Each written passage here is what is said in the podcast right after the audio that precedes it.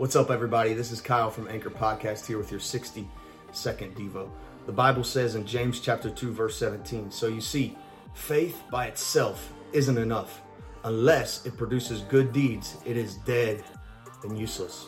You know, earlier on in this chapter, James describes a situation where suppose you see somebody without food or clothing, and you don't give them food or clothing. You just say, hey, I'm praying for you. Hope all is well.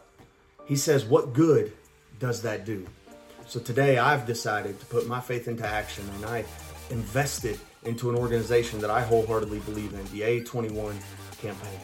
It's led by a dynamic leader named Christine Kane, who she sends people into the sex trafficking industry and rescues women from that lifestyle.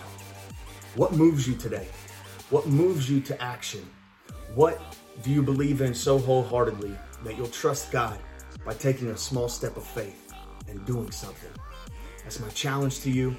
That's my challenge to all of us, that we would be so moved with compassion, like Jake talked about yesterday, that we would invest in something that we wholeheartedly believe in.